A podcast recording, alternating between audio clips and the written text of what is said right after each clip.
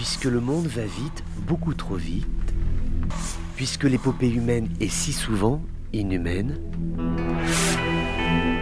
le journal des colères du monde, c'est vous qui l'entendez, mais c'est lui qui vous écoute.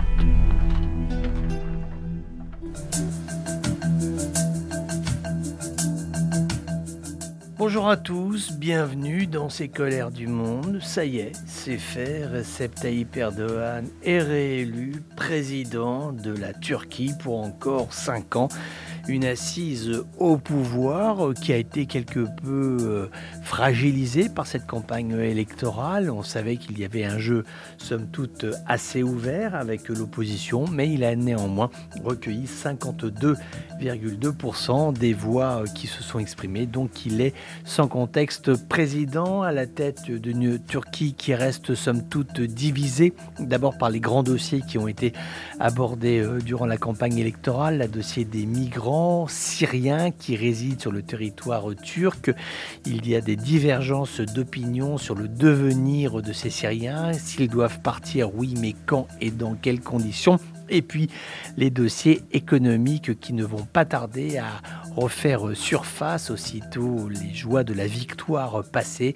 Comment faire pour lutter contre l'inflation? Comment faire pour rétablir la confiance des investisseurs étrangers? Et puis également comment faire pour les ménages turcs pour réussir à maîtriser l'inflation, à faire en sorte que la monnaie ne perde pas de sa valeur?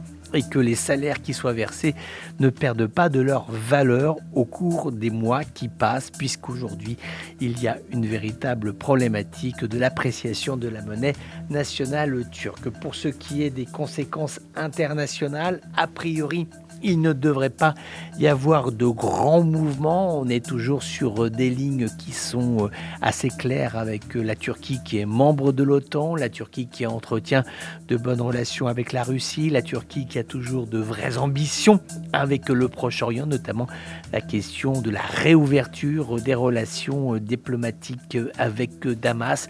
C'est pour l'instant bloqué sur, en tout cas, ce que demande Damas, à savoir que les troupes turques s'en aillent, quittent le territoire national syrien, qu'elle retourne dans leur caserne. Mais bon, il peut y avoir des marges de manœuvre. En tout cas, le processus de réunion quadripartite qui s'est ouvert le mois dernier à Moscou est de nature à essayer de résoudre cette donne qui n'est pas véritablement une nouvelle donne. Il y a une continuité dans le pouvoir turc. Et même si aujourd'hui euh, tout semble jouer d'avance en termes d'analyse prédictive, malgré tout, le fait que le président Erdogan soit reconduit dans ses fonctions peut amener non pas à durcir mais en tout cas à renforcer de façon significative les lignes politiques qu'il a affirmées tout au long de sa campagne, et ceci notamment au Proche-Orient.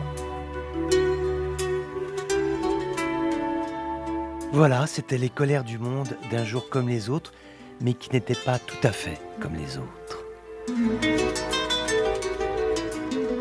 On se retrouve bientôt pour d'autres colères du monde.